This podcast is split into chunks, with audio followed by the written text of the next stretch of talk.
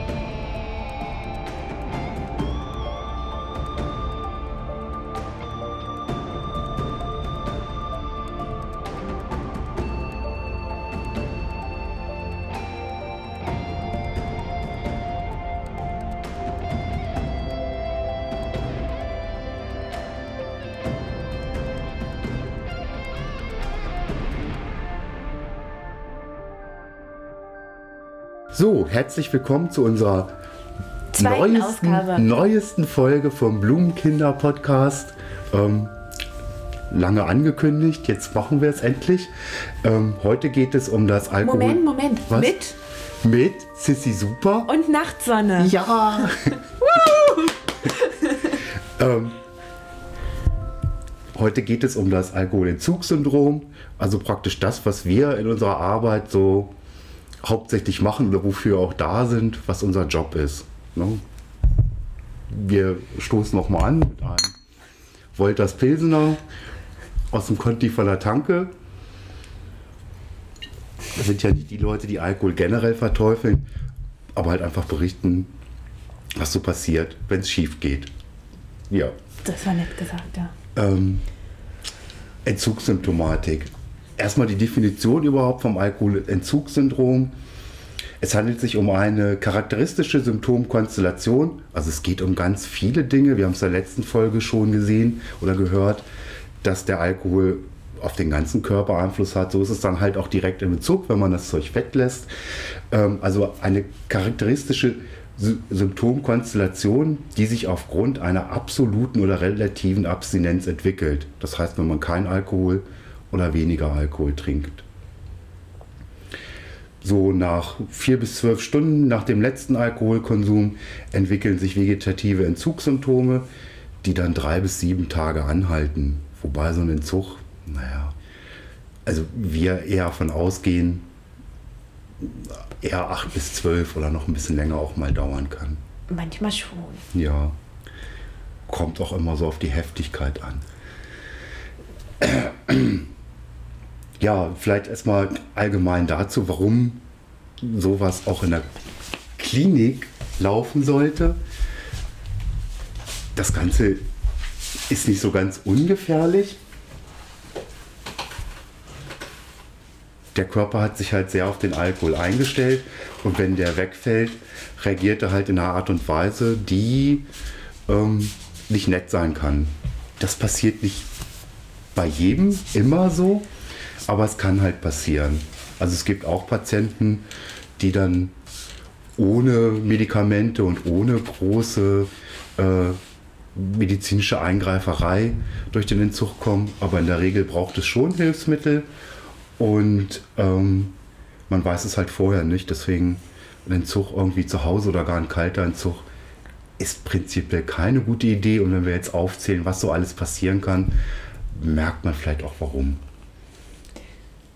Ja, erstmal fängt es dann damit an, ähm, dass es ein allgemeines Unwohlsein gibt, dass man sich schwach fühlt, ähm, antriebsgemindert zum Teil auch ist. Muskel- und Kopfschmerzen entwickeln sich halt in diesem Entzugssyndrom halt einfach. Ähm, das vegetative Nervensystem reagiert natürlich auch darauf, besonders gern mit Schwitzen. Das ist dann halt eher dieser Kaltschweiß, der sich entwickelt. Sieht man besonders gern an der Stirn, in den Händen. Oberlippe. An der Oberlippe. Wenn kein Oberlippenbart alles Vorhanden verdeckt. ist, ja. ja. Ähm, klassisch ist auch der feinschlägige Händetremor, also ein Zittern der Hände. Wir gucken die Patienten dann an, bitten sie, die Hände vorzustrecken, die Finger zu spreizen, weil dann hat man relativ wenig Chancen, das zu unterdrücken und sieht dann sehr deutlich ein leichtes Zittern oder halt auch ein schweres Zittern. Kann auch mal Beben. bis zum Feinschlägig ist halt leichtes Zittern. Wenn es grob zittert, ist es halt der grobschlägige Händetremor, kann halt auch mal sein. Ähm, des Weiteren kann das vegetative Nervensystem einfach mit Fieber darauf reagieren. Das Temper die Temperatur, halt die allgemeine Körpertemperatur einfach hochsteigt. Dass die Pupillen sich weiten. Und ganz typisch Gesichtsrötung, dass die Leute einen roten Kopf kriegen einfach. Ähm, die Patienten können Mundtrockenheit bekommen, darüber können sie natürlich nur berichten, oder einen Juckreiz entwickeln. Also keine angenehme, ähm, kein, eigentlich kein angenehmes schon mal so, aber jetzt nichts, wo man sagen kann, okay, es ist ganz schlimm. Hm, Vegetativ vielleicht nochmal ist einfach ein Teil des Nervensystems, der die ähm, Funktion steuert, die man jetzt nicht willkürlich, also bewusst ablaufen lässt, sondern die einfach, das ganze System ist dafür da, dass die Prozesse, die im Körper ablaufen und ablaufen müssen, ablaufen und halt schneller laufen, langsamer laufen, angeregt werden oder gebremst werden. Dafür ist das halt zuständig. Das Problem beim Alkohol, weshalb das halt jetzt ähm, so angeregt ist, ist halt, dass der Alkohol das vegetative System dämpft. Und wenn man halt regelmäßig und viel Alkohol trinkt, wird es halt so weit gedämpft, dass der Körper reagieren muss. Er fängt halt an, ähm, das vegetative Nervensystem anzuregen und gegen das Dämpfen anzufeuern. Und das Problem ist halt, wenn der Alkohol wegfällt, wird es halt zu stark angeregt. Das Bremsmittel ist halt weg und der Körper braucht halt so seine Zeit, bis er sich umgestellt hat. Ähm, das vegetative Nervensystem ist natürlich Teil des zentralen Nervensystems. In der Medizin sieht man mal wieder, dass es auch nicht so ganz die saubere Wissenschaft ist. Es ist auch nicht immer ganz genau zugeordnet, welches System, äh, welches Symptom wozu gehört. Ähm, es gibt aber nochmal eine Zuordnung der Symptome, die das zentrale Nervensystem betreffen, also komplett das Nervensystem. Soll ich die Symptome machen? Ja. Okay. Ähm, zu dem zentralen Nervensystem, was ja gerade so schön erklärt wurde, ähm, das wirkt sich dann halt so darauf hinaus aus, dass ähm, man innerlich unruhig wird, ähm, dass man Ängste entwickelt, auch Ängste eigentlich vor diesem Entzug auch hat, man nicht damit genau weiß umzugehen, warum halt auch gerade dieses vegetative Nervensystem einfach so reagiert, wie es jetzt reagiert, dass man sehr schnell gereizt ist. Ja, das finde ich immer, also was man halt in der Klinik auch, auch, auch total viel sieht. Ne? Also man denkt ja auch manchmal, oh, was ist das für einer, was nervt der so rum? Aber er kann man nichts muss es, dafür. Ja, man muss es dann immer so im Kopf auch nochmal so überlegen, ne? wenn der Patient halt auch Kleinigkeiten, wir haben ja auch bestimmte Anforderungen, die, die gestellt werden an Patienten, das ist halt kein Hotel, dass man dann immer eben auch, auch auf Gegenwehr der Patienten trifft ne? und, und, und ähm, Unverständnis oder auch offene Reaktion, die vielleicht auch nicht im normalen höflichen Umgang liegt, also auch mal beschimpft wird oder, oder grob angegangen wird, da muss man sich immer auch klar machen, das ist halt Teil auch ähm, des Entzugssymptoms, dass man leichter gereizt ist und, und auf die Außenreize einfach ähm, viel schärfer reagiert, als man das vielleicht machen würde, wenn man fit ist und vielleicht noch viel schärfer, als wenn man gerade schön sediert ist durch Alkohol. Das fällt ja auch noch, noch, kommt ja noch hinzu. Man ist ja in einem anderen Zustand auch einfach gewöhnt, wo man nicht so viel mitkriegt von dem, was außen Ja, man nimmt ja passiert. wieder viel mehr wahr. Ne? Ja. Also mit allen, mit allen, allen, allen Sinnen. So, die es halt so gibt. Ja. Natürlich kann es auch umschlagen in eine depressive Verstimmung. Dass man traurig wird, dass man betrübt ist, dass man nicht genau weiß, damit umzugehen, dass man ja ja, irgendwie damit Wo- halt so gar nicht umgehen kann und einfach nur so eine tiefe Traurigkeit entwickelt und so ein Loch fällt, weil man ja dann auch irgendwie so diese Zukunftsängste hat, weil man ja recht perspektivlos auf einmal ist, weil ja ganz viel so zusammenbricht und man sich dann auf einmal bewusst wird, was da eigentlich wirklich passiert ist, weil auch wieder dies, die Wahrnehmung einfach wieder gesteigert ja. wird. Auch sieht, was man für Mist gemacht hat. Ne? Ist ja ganz oft so, dass die Leute dann ähm, sagen, oh Gott, was habe ich für eine Scheiße auch gebaut in der Zeit. Und natürlich die Frage, also Alkoholsucht ist ja immer auch, auch die Angst ähm, schon wieder, wie schaffe ich es, dass ich nicht, nicht, nicht wieder trinke? Wie schaffe ich es, dass ich keinen Rückfall baue? Ne? Und ähm, darüber hinaus, klar ist das auch ein Symptom, ist es ja ganz oft so, kann man streiten, was, was, was zuerst da war, aber ganz oft so, dass eben äh, Alkoholpatienten auch, auch depressiv sind. Sei es, weil sie vorher depressiv waren, nicht sich zum Arzt getraut haben und drauf trinken. Um das, das macht die Symptome erstmal besser ja. von der Depression. Oder sei es, dass eben durch den Alkoholkonsum, das hatten wir ja letztes Mal, sich einfach auch eine Depression entwickelt. Und die Lebensperspektive ja auch, also es kann ja dann auch sein, das ist ja auch nicht ungewöhnlich. So die Schritte sind ja dann auch so, ähm, Führerschein weg, irgendwann Job weg, Frau weg, Wohnung weg. Das ist natürlich. Soziales auch, Umfeld weg. Ja, Oder das muss soziale nicht immer sein, Umfeld aber, hat ja. sich angepasst. Ja. Oder man hat sich dem sozialen Umfeld. Nee, aber du weißt, was ich meine, ne? Ja, man hat dann die Saufkumpels. Ja, ja. genau. Die so normalen Freunde sind, sind irgendwie. Das soziale Umfeld hat sich gewechselt. Genau. Ja, das so. kann man so machen. Ne?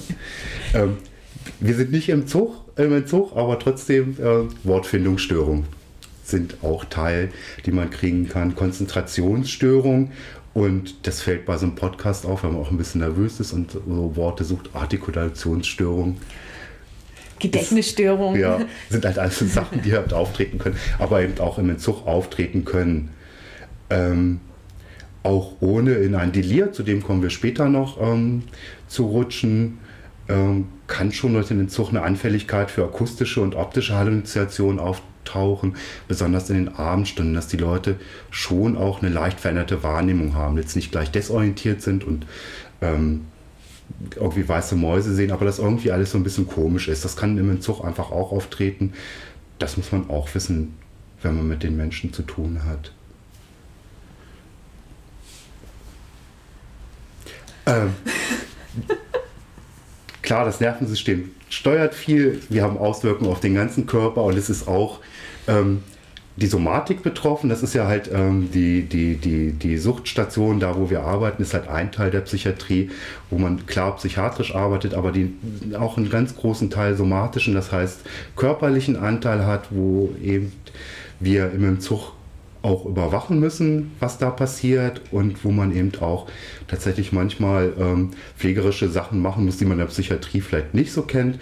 Ähm, kommen wir erstmal zu dem, was man denn überhaupt überwachen muss. Äh, Vitalzeichen. Vitalzeichen. Ne? Also kardiovaskulär ähm, kann es durch den Entzug oder kommt es in den allermeisten Fällen zu einer Tachykardie kommen. Das heißt, wenn die Patienten keine Genau, die Herzfrequenz. Die Herzfrequenz wahnsinnig erhöht ist, ja. bis ins Unendliche. Naja, das nicht, aber. Auch 120, der Blutdruck. 180. Ja. Blutdruck 210 zu 110. Ja, hatten wir jetzt neulich erst wieder. Ähm, es kann auch zu einer Verschnellerung, Tachypnoe ist der Fachbegriff, verschnellerten Atmung kommen. Mhm. Deshalb müssen wir halt häufig auch diese Parameter kontrollieren. Also wie vorhin schon gesagt, rein optisch schon mal gucken, ist der Patient dolle rot, ist er dolle unruhig. Man kann ihn natürlich auch fragen oder sollte ihn auch fragen, wie es ihm innerlich geht. Bei manchen sieht man es vielleicht gar nicht so, aber es ist innerlich doch eine starke Anspannung, Unruhe vorhanden. Und man hat halt eben auch dann die harten, überprüfbaren Vitalzeichen, die man kontrolliert, indem man Blutdruck misst, den Puls misst und halt einfach auch guckt, wie geht es den Leuten. Wo ich das mit der ähm, erhöhten Atmung aber immer sehr schwierig finde, weil ja ganz ja. viele rauchen. Und dann ist die Atmung ja eh total anders und dann verlasse ich mich einfach nicht drauf, weil nee. ich es nicht abschätzen kann. Ist das jetzt so, weil es im Zug ist oder ist das jetzt so, weil er es jemand raucht oder weil er vielleicht auch schon eine COPD vom Rauchen hat oder allgemein von der Vorgeschichte schon etwas hat und finde ich auch total schwer zu, zu bewerten. Ich weiß nicht, also klar, es gibt ja auch in anderen Kliniken oder in vielen Kliniken so AES für Alkoholentzugssyndrom, so Skalen und Bögen, wo man halt die Werte des Patienten einträgt und seine Beobachtung einträgt und dann am Ende eine Summe hat und dann so, so stark ist er entzügig. Ähm, klar, ist so QM-mäßig, ist nicht so mein Ding, ist zum Glück bei uns auch nicht so. Ich glaube einfach, wenn man ähm, lange mit den Patienten arbeitet, dass man da einfach so einen Blick für kriegt und, und auch ein Gefühl für bekommt, äh, was los ist und dann natürlich die Messwerte noch dazu hat. Und ich weiß es nicht, ob ich das bewusst, habe ich das jetzt mit der Atmung noch nicht wahrgenommen, ob das da in dieses Gefühl, dieses Bauchgefühl, irgendwas stimmt da nicht, irgendwie müssen wir da mal gucken, ob der nicht zu dolle im Entzug ist, ob es damit reinspielt. Bewusst habe ich das auch noch nicht wahrgenommen mit dieser Atmung. Finde ich, wie du sagst, auch schwierig. Mhm. So. Ja, weil, also ich habe das mal versucht, bewusst mhm. wahrzunehmen, gerade nachdem ich diesen Beitrag von dir gehört hatte und mir das auch eigentlich gar nicht so bewusst war. Aber man unterhält sich ja dann mit den Patienten. Ja. Und wenn man die Patienten nur anguckt und nur auf die Atmung achtet, dann sind die natürlich wieder aufgeregt. Genau. Warum tut derjenige das jetzt? Und dann atmet man ja auch schon wieder ganz anders. Ja. Also finde ich sehr schwierig. Ja, ist vielleicht auch nicht so praxisrelevant. Und auch nicht so praxisnah. Ja, aber ist halt ähm, so beschrieben. Ähm, Sissi Super hat das letztes Mal ja schön dargestellt, ähm, wie gerade auch der Magen-Darm-Trakt äh, betroffen ist. Ähm, Mit Appetitmangel? Ja, gerade am Anfang extrem. Also vielleicht ähm, kann man gar nicht so ausdifferenzieren, weil ja oft auch schon während des Alkoholkonsums wenig gegessen wird, Essen überhaupt nicht mehr wichtig ist. Aber erstmal fällt es den Leuten halt schwer, auch wieder zu essen. Wenn so übel ist. Ja, was dann aber kippt, finde ich. Ne? Irgendwann ja, kippt irgendwann das dann. kippt es, dann ist die Übelkeit weg. Der Heißhunger ist groß und alle wundern sich, dass sie ganz viel zunehmen innerhalb von drei Wochen ja. oder irgendeiner anderen Zeit halt einfach weil der Körper auch einen riesigen Nachholbedarf hat. Ne? Wenn man sich das mhm. vorstellt, Alkohol macht halt viele Nährstoffe eben auch kaputt. Und man isst halt auch weniger, weil es nicht so wichtig ist, nicht von Interesse ist. Ja, der holt sich das Fang. Ja? Magenschmerzen, klar, der Alkohol greift die Magenschleimhäute an. Oft auch Gastritis, also dass man wirklich auch ähm, Schmerzmittel geben muss, um dass es überhaupt auszuhalten ist. Übelkeit, ja gut, kann man sich gut vorstellen. Erbrechen. Erbrechen. Ja. Ist das Resultat daraus? Ja, Durchfälle. Durchfälle. Ist immer eine schwierige Sache. Man muss in der Klinik ja immer aufpassen wegen Norovirus, genau. Clostridien, isolieren, nein. Sollte man äh, klar natürlich auch auf einer Suchtstation drauf achten, aber man muss sich klar sein, dass Durchfälle durchaus auch zum Entzug dazugehören. Mhm. Und da nicht sofort überreagieren, wenn Patienten Durchfälle haben oder länger auch Probleme damit haben, weil ähm, es ist einfach Teil. Ähm, wie gesagt, die Schleimhäute werden angegriffen, kann es natürlich auch zur Blutung kommen. Ist so. Ne? Muss man eben auch Patienten beobachten, gucken, wenn die kommen und sagen, da ist Blut im Stuhl oder da ist irgendwas nicht schwarzer Stuhl. Ähm, muss man einfach ein bisschen achten darauf, was die Leute einem erzählen. Gibt es ja auch bestimmte Tests für, die wir dann ja auch ja. schnell, also Schnelltest einfach. Genau. Die es dann gibt. Ob es dann wirklich eine Blutung ist oder. Zum Glück nicht so oft. Einfach komisch aussieht. Ja.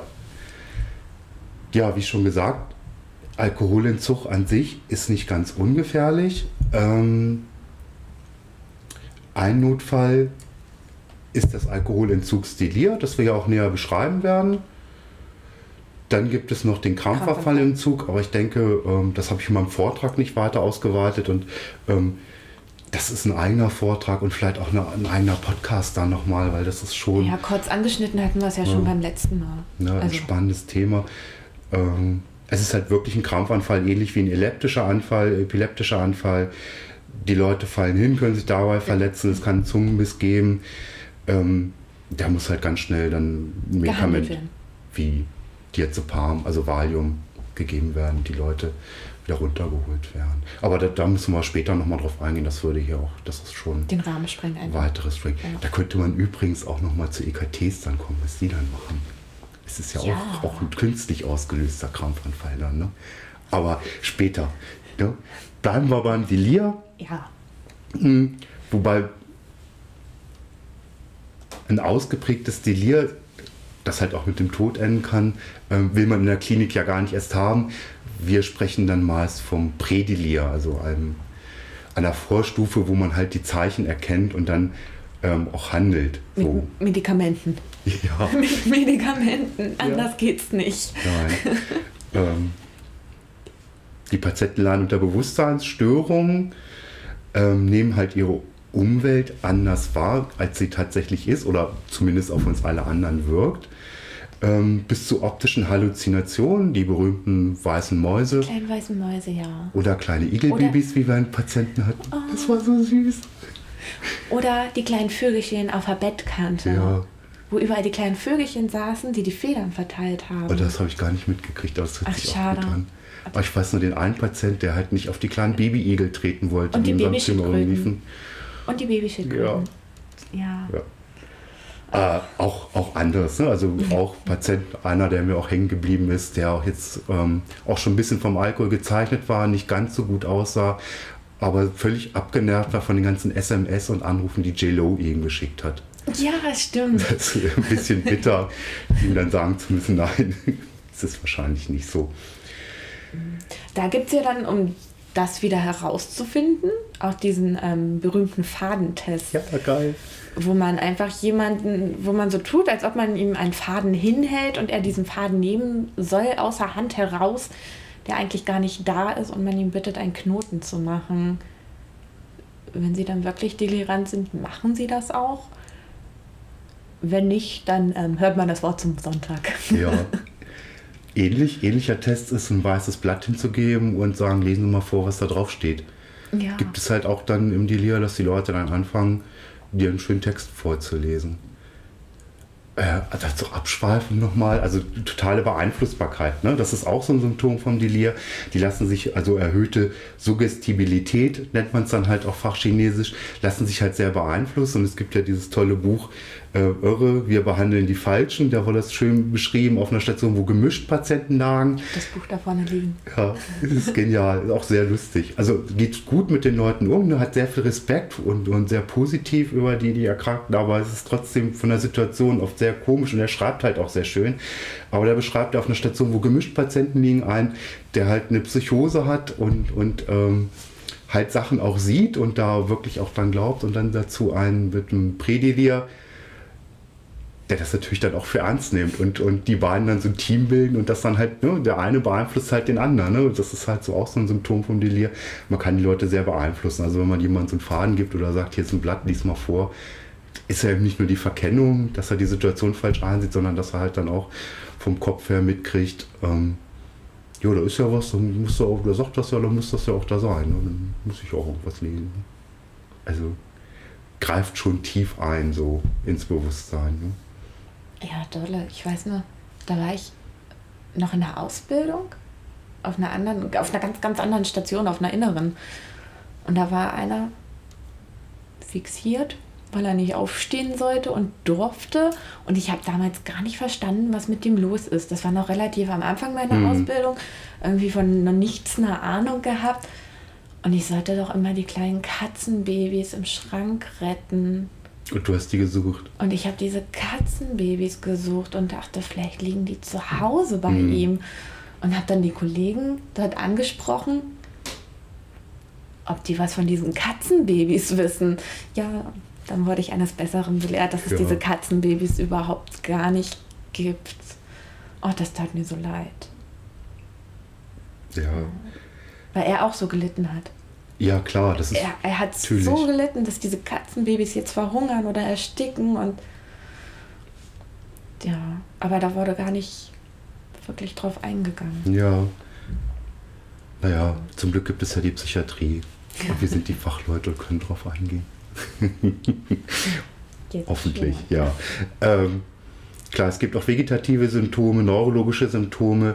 Was noch spannend ist, so eine gesteigerte Psychomotorik. Also die Patienten sind auch sehr unruhig. Ähm, Nesteln. Sind, ja, die Fingernesteln sind kaum im Bett zu halten. Ne? Deswegen war der. Laufen auf und ab. Wahrscheinlich auch fixierte arme Mensch. Das gibt es ja zum Glück bei uns nicht. Aber ja, laufen auf und ab. Also mhm. wirklich auch, auch eher ein bedrohlicher Zustand. Also auch zu Recht fühlen sich die Patienten da bedrohlich, weil ähm, wenn das unbehandelt ist, kann man letztendlich versterben an so einem Delir. Ne? Ähm, ja, Bewusstseinsstörung, wir sind schon kurz drauf eingegangen. Verwirrtheitszustände, Desorientierung, dass man nicht mehr weiß, wo man ist, wer man ist. Welches Jahr überhaupt ist. Ja, hatten wir ja neulich eine Patientin, die, die halt auch immer wieder, die war nicht delirant, aber das ist auch, die immer wieder Jahre zurückgeworfen war und, und ganz erstaunt war, dass ihre Tochter schon verstorben ist. Ne? Also solche Dinge können dann halt auch passieren. Das war in dem Fall nicht unbedingt delirant, aber mm -mm. ja, aber ähm, das waren andere Substanzen. Das war anders, ja. Äh, Personenverkennung, dass man halt gar nicht weiß, ähm, einmal wenn man selbst ist, ja, aber eben auch gar nicht Wer einem einordnen. Genau. Was dann kann man sich vorstellen, in der Klinik vielleicht auch bedrohlich ist, wenn da plötzlich einer steht, was von einem will und man gar nicht einordnen kann, dass man im Krankenhaus ist und dass das jemand ist, der einem eigentlich helfen will. Ne? Schwierige Sache. Vegetativ. Ja, vegetative Symptome sind wir wieder wie bekannt, ja. wie wir schon benannt haben, der erhöhte Blutdruck, Puls, Fieber, Durchfälle, Erbrechen. Ja. Aber das hatten wir ja gerade. Was ich nicht wusste, also immer noch mal gesteigert so zum Teil, und was ich nicht wusste, beim Fieber sogar so, ähm, ich dachte eigentlich nur, das gibt es halt bei Narkosen, ist ja die eine gefürchtete Komplikation, vor der jeder Anästhesist anzeigt, Hyperthermie, wo die Muskeln halt so reagieren, dass sie halt, äh, der Körper sich völlig, völlig überhitzt. Ähm, das kann einem auch im Delir passieren. Ich dachte, ne, bevor ich den Vortrag hier ausgearbeitet habe, das gibt es wirklich nur ähm, nach Narkosen. Kann aber in seltenen Fällen auch im Delir passieren, dass der Körper sich so aufhitzt, dass man daran verstirbt, wenn man nichts dagegen tut. Mhm. Also strange, wirklich. Ja. Ähm, bevor wir dazu kommen, was man denn jetzt ähm, klinisch dagegen macht, dass es halt nicht so kommt und, und was unser Job ist, ähm, gibt es noch das protahierte Alkoholentzugssystem, Entzugs Syndrom. Syndrom, Entschuldigung, ja. Ähm, auch Postentzugssyndrom. Bei uns umgangssprachlich oder in der Klinik eigentlich auch Suchtdruck genannt. Also nennt es die Patienten, auch Patienten sagen oft auch Saufdruck finde ich nicht so schön, aber trifft es vielleicht auch ganz gut. Es ist ein psychisches Verlangen nach Alkohol, also der, der Wunsch, äh, wieder trinken zu können, was sich... Ähm, trinken zu müssen. Trinken zu müssen eigentlich sogar, ja. ja. Was sich auch körperlich äußern kann, also auch noch lange ähm, bis Monate ähm, nach dem Alkohol, letzten Alkoholgenuss kann es zu körperlichen Reaktionen kommen, wie hochrotem Kopf, erhöhten Vitalzeichen und eben ausgesprochenen Drang, es ohne Alkohol eigentlich gar nicht mehr zu schaffen, also wirklich direkt auch körperlichen Druck. Ähm, was damit erklärt wird, dass diese ganzen Prozesse, die im Körper ablaufen, so durcheinander gebracht sind, ähm, dass sie halt auch, nachdem der eigentliche Entzug vorbei ist und es eigentlich wieder reguliert ist, einfach ab und zu noch mal ein bisschen rumspinnen und wieder so in diesen alten Modus rutschen. Mhm. Oder oft auch Doppeldiagnosen. Man sagt, das sind eh Psychosen oder sowas, ne? dass, dass Leute auch auf Psychosen oder so getrunken haben und dass es dann eher nochmal kommt, sagen die Psychologen. Da weiß man, na gut, das sagen die. Ja, streiten sich die wieder, ne? Aber ich weiß, die leiden dann halt auch so doll, ne? Gerade bei dem Suchtdruck. Ich weiß noch, wie war so ein, ich so einen ganz großen Mann recht kräftig aufgenommen habe und der mhm. hatte auch nicht getrunken, der war irgendwie neun Monate schon abstinent vom Alkohol hat sich auch unterbringen lassen in so einer geregelte Einrichtung und weil er wusste, er schafft es sonst nicht. Und dann saß er vor mir und hat geweint. Er hat einfach nur ganz bitterlich geweint, mhm. weil er so einen Suchtdruck hatte und einfach nur so Bock hatte. Und wie hat er gesagt, das Bier in sich reinzukippen. Mhm. Und einfach keinen Ausweg mehr wusste, außer irgendwie auf Station zu kommen, weil er weiß, da kann er irgendwie nicht runter, wollte mhm. auch keinen Ausgang oder sonstiges haben. Er wollte einfach nur auf Station sein, um nicht an Alkohol zu kommen. Hm. Das war schon, ja. Ja, es ist hart, man, und es ist ja so, also zum Glück, aber eben auch, ja. Es ist so, man muss ja irgendwann wieder in sein geregeltes oder nicht geregeltes normales Leben mhm. zurück. Ne? Und da ist halt keine Schutzglocke wie auf so einer Station, wo man halt pusten muss, wenn man wiederkommt, wo man kontrolliert wird, ob man Alkohol trinkt. Wo man eigentlich auch nicht so wirklich an Alkohol rankommt. Ja, sehe ich anders, aber es man ist kann, schwieriger als draußen. Man kann rankommen, ja. aber man läuft nicht ständig an diesem Alkohol vorbei. Genau. Ne, so, wir haben jetzt nicht die Flaschen irgendwie im Fenster stehen. Ja. Wir haben Kiosk oder an der Tanke oder im Supermarkt. So. Ja, das ist halt auch unterschiedlich. Ne? Gibt es halt auch, auch ähm, so, so Trigger für die Leute. Ne? So bestimmte Zeiten. Haben wir jetzt ja wieder einen, der zu bestimmten Zeiten einfach einen extremen Suchtdruck mhm. kriegt, extrem unruhig. Mit meint neulich zu mir, wenn ich jetzt nicht Bedarfsmedikation kriege, dann esse ich ihn hier die, die Tapete von den Wänden runter. Ähm, ein anderer, der auch gerade da ist, der sagt, er hat Angst halt vor seiner Beurlaubung, dass er halt nach Hause gehen kann, weil er da halt wieder jemanden trifft, mit dem er halt trinkt und der auch trinken wird. Ne? Also, dass man mhm. Auch jeder halt so sicherlich seine Trigger kennt, weiß, wo er schwach wird in Häkchen, wo, wo bei ihm wieder sowas einsetzt, dass das Verlangen sehr groß wird. Ne? So.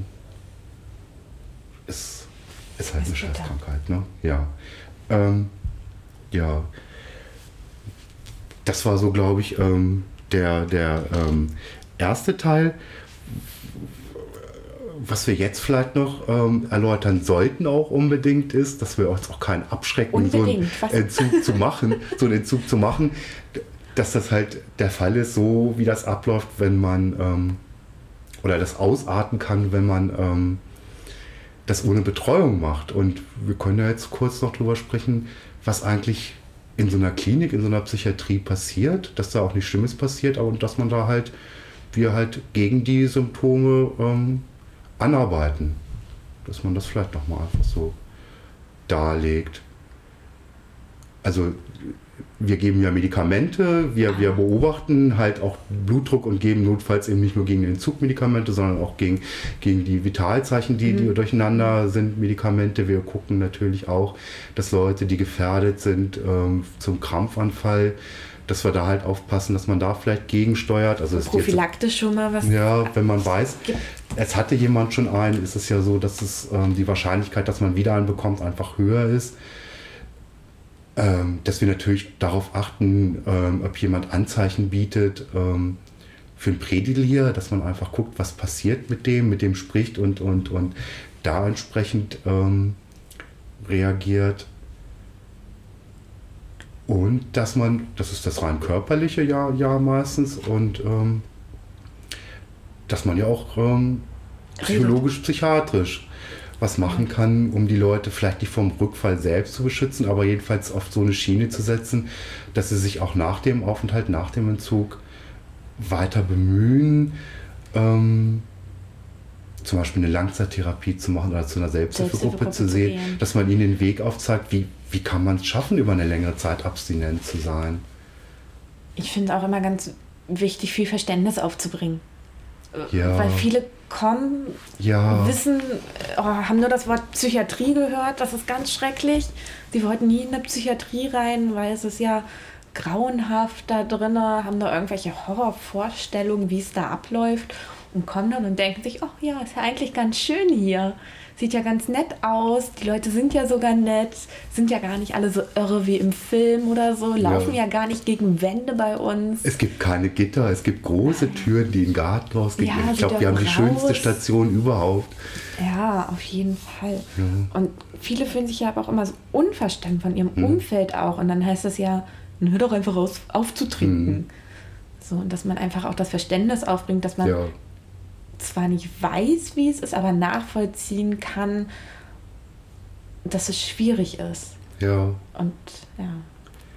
Also klar kann, kann ich das nicht, nicht, nicht direkt nachfühlen, ne? weil ich da nicht in der Situation ja, stecke. Nicht, aber, aber man erlebt halt die Leute und merkt schon, auch wenn die erzählen, ähm, ja, die machen das auch nicht mit Absicht oder das sind auch nicht alles irgendwelche Spackos oder so. Ne? Nein, das sind Nein. wirklich Leute, denen es wirklich schlecht Leute geht und die auch, die, auch, die auch wirklich zutiefst selbst bedrückt sind und auch ganz viel versuchen oft, um da rauszukommen, es aber einfach nicht schaffen, weil es einfach auch eine Krankheit ist und oft auch sehr beschämend sind. Also selbst bei uns, also selbst wenn sie einen Rückfall haben, sich nicht gleich melden und das auch rausziehen, nicht weil sie doof sind und so gerne trinken, sondern weil sie einfach beschämt weil sind, Angst haben, zu uns zu kommen und zu sagen, ich, ich bin rückfällig und Angst haben vor der Reaktion und äh, wo man dann eben auch ganz vorsichtig klar machen muss, nein, das ist halt ja, ihre weil Erkrankung. Sie aber auch oft schon mitbekommen haben, so nach dem Motto, ach, war ja klar.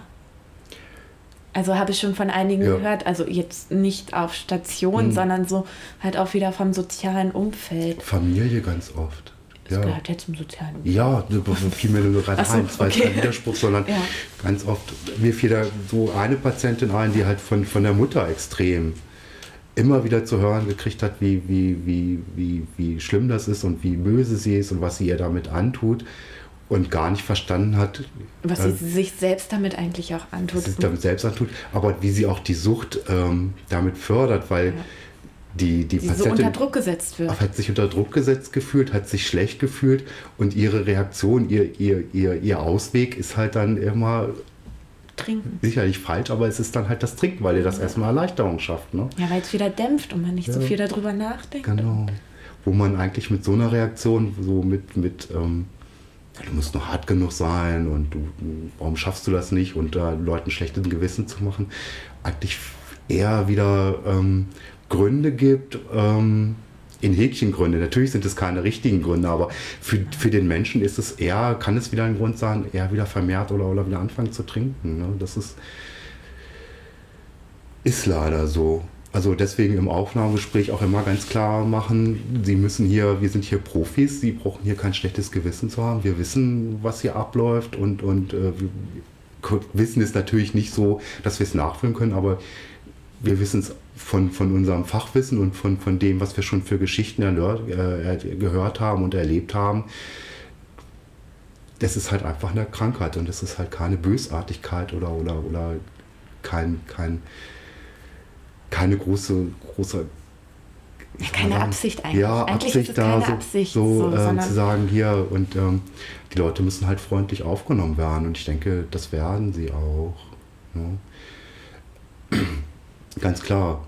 Und ähm, bekommen ja dann auch, um wieder kurz zurückzukommen, ähm, entsprechende Medikation bei uns. Also wir haben das ja gesagt, so, ne, es wird halt alles, schießt aus dem Kraut, alles läuft durcheinander.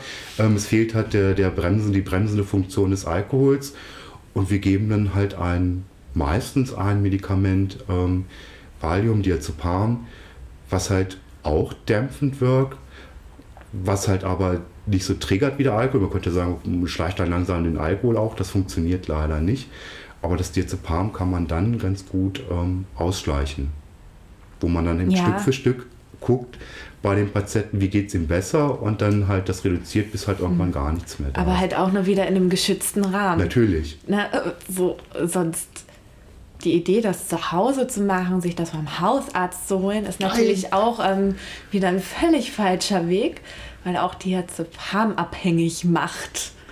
Ja. Und dann, man, man braucht einfach diesen geschützten Rahmen und jemand, der ja. es einen wirklich kontinuierlich einteilt und der darauf achtet. Ja, das ist das eine, auf das jeden Fall, weil sonst ist es eine Suchtverlagerung oder man steht letztendlich da und ähm, gießt dann auf das Diazepam Alkohol. Alkohol. Ne? Das ist dann ja. auch nicht ganz ungefährlich und auch die Diazepamnahme selbst ist nicht ganz ungefährlich. Das ist, ist ja auch ähm, Dämpfen, dämpfendes Mittel. Bringt den Blutdruck wieder runter. Ein Blutdruck, der zu weit unten im Keller ist oder die Herzfrequenz ist natürlich auch wieder nicht gut für den Körper. Kreislaufversagen, ähm, Ohnmacht. Atemdepression, das wirkt halt extrem ja, auf die Atmung auch. Ähm. Und dann liegt man vielleicht zu Hause alleine und keiner kommt. Genau. Und das ist schon sinnvoll, das im Krankenhaus zu machen. Weil dann ist halt auch jemand da, der nach einem guckt und auch die Symptome kennt und weiß, wo er verachten muss und kann dann eben gucken, Wie er oh, das ist ein bisschen viel, da müssen wir vielleicht mal ein bisschen weniger geben, dass es erst gar nicht so weit kommt. Oder im Extremfall dann auch handeln kann oder die ganze Notfallinfrastruktur dann auch da ist. Und eben auch das Einteilen, ne? also eben auch das ganz klar sagen, ähm, so, jetzt geht es halt runter. Klar, wenn man sich schlecht fühlt, muss man vielleicht mehr geben, aber man muss halt ein Auge drauf haben, dass es letztendlich runtergeht. Und bei Entlassung muss man halt rausgehen, ohne dass man Diazepam bekommt. Also das ist das Mittel, glaube ich, bei uns, was mittlerweile so ähm, hauptsächlich eingesetzt wird. Es gibt immer noch Priorität halt so, ne? Ja, was, was früher äh, vermehrt ging, weil ich noch angefangen habe in der Sucht, war das noch bei Distranorin. Ja. Auch sehr extrem noch viel gefährlicher als Diazepam. Also das ähm, gibt ja auch immer mal wieder Hausärzte, die das verschreiben, was aber, glaube ich, wirklich echt sehr fahrlässig ist. alles, alles verschreiben Hausärzte. ja, nicht, aber nicht also alle. Nicht alle, nicht alle aber, Hausärzte aber verschreiben alles. Gewisse Hausärzte verschreiben alles. Ja, und da. Das ist ja ähm, einfach nur so.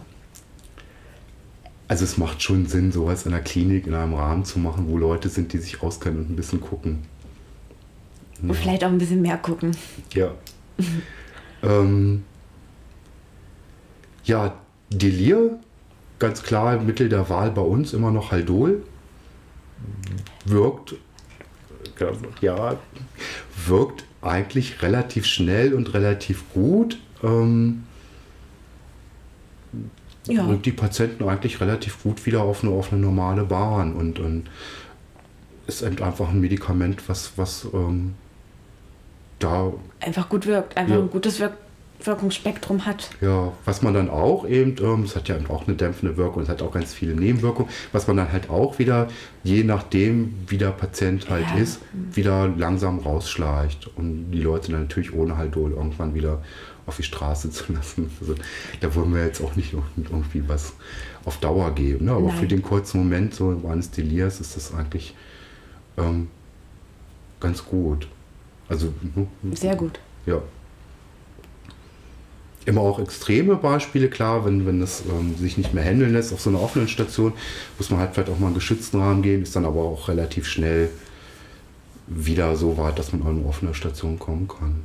Ja, das ist alles, alles handelbar, so dass man eigentlich sagen kann, ähm, das, was wir alles so negativ beschrieben haben, ist in so einem Behandlungsrahmen, in so einem Entzug auf einer Suchtstation ähm, nicht so dramatisch, weil man es halt ähm, gut abdecken kann und eigentlich den Entzug auch nicht, nicht, nicht ähm, wie man das ja mal hört, ja, ich muss ja auch was davon haben. So gibt es ja immer noch Patienten, die so dieses alte Bild haben, ja, ich will es auch nicht so angenehm haben, ich muss ja irgendwie das auch aushalten, ich muss, Muss ja leiden. Ich muss ja leiden. Ähm, da, das ist ja so nicht mehr. Klar ist das unangenehm. Das ist keine Ja. schöne Zeit, so ein Entzug. Das ist, ist sicherlich nicht angenehm. Aber es wird schon versucht, das so, so sanft und so, so, so nett wie möglich zu gestalten. Man muss halt nicht alles aushalten. Ja. Ja, vor allen Dingen, also einmal das, ich finde es einfach unmenschlich, jemandem Mittel vorzuhalten, die, die einem helfen, einen angenehmeren. Zustand zu haben. Ich finde es einfach unmenschlich. Und dann sehe ich eben einfach auch noch die Gefahr, weil wenn man nicht rechtzeitig reagiert oder das nicht rechtzeitig abdämpft, dann kommt es halt zu Krampfanfällen, Delieren oder sonst welchen Schäden. Und das, also das sind halt die beiden Seiten, die ich daran so sehe. Also ich möchte halt Und das einerseits... macht wieder mehr Schaden, als einfach vorher frühzeitig zu handeln. Ja. Also es ist ja. Und da fällt mir noch was Drittes ein. Also wenn die Leute dann Angst vor dem Entzug haben, dann kommen sie ja noch später vielleicht. Ja, ne? Also oder auch- gar nicht mehr. Vielleicht auch so den Leuten mitgeben, nee, es ist unangenehm, aber es ist jetzt nicht so, dass ihr hier äh, am liebsten krepieren würdet oder dass ihr hier wirklich auch die Zehennägel euch rausreißt, weil ihr es nicht aushaltet, ne? sondern es ist ja Mhm. eher das Angebot da, wenn was passiert, wenn man merkt, irgendwas stimmt da nicht, schnell sich Hilfe zu holen und wenn man schon weiß, dass man Alkoholiker ist und man Rückfall baut, dass man eben sagt, das ist nicht das Ende der Welt, ich muss mir jetzt Hilfe holen, ich muss mich jetzt kümmern, dass das wieder aufhört, aber dann ist auch wieder gut. Vor allem, je früher man quasi in die Klinik geht, desto leichter in Anführungszeichen ist ja der Entzug.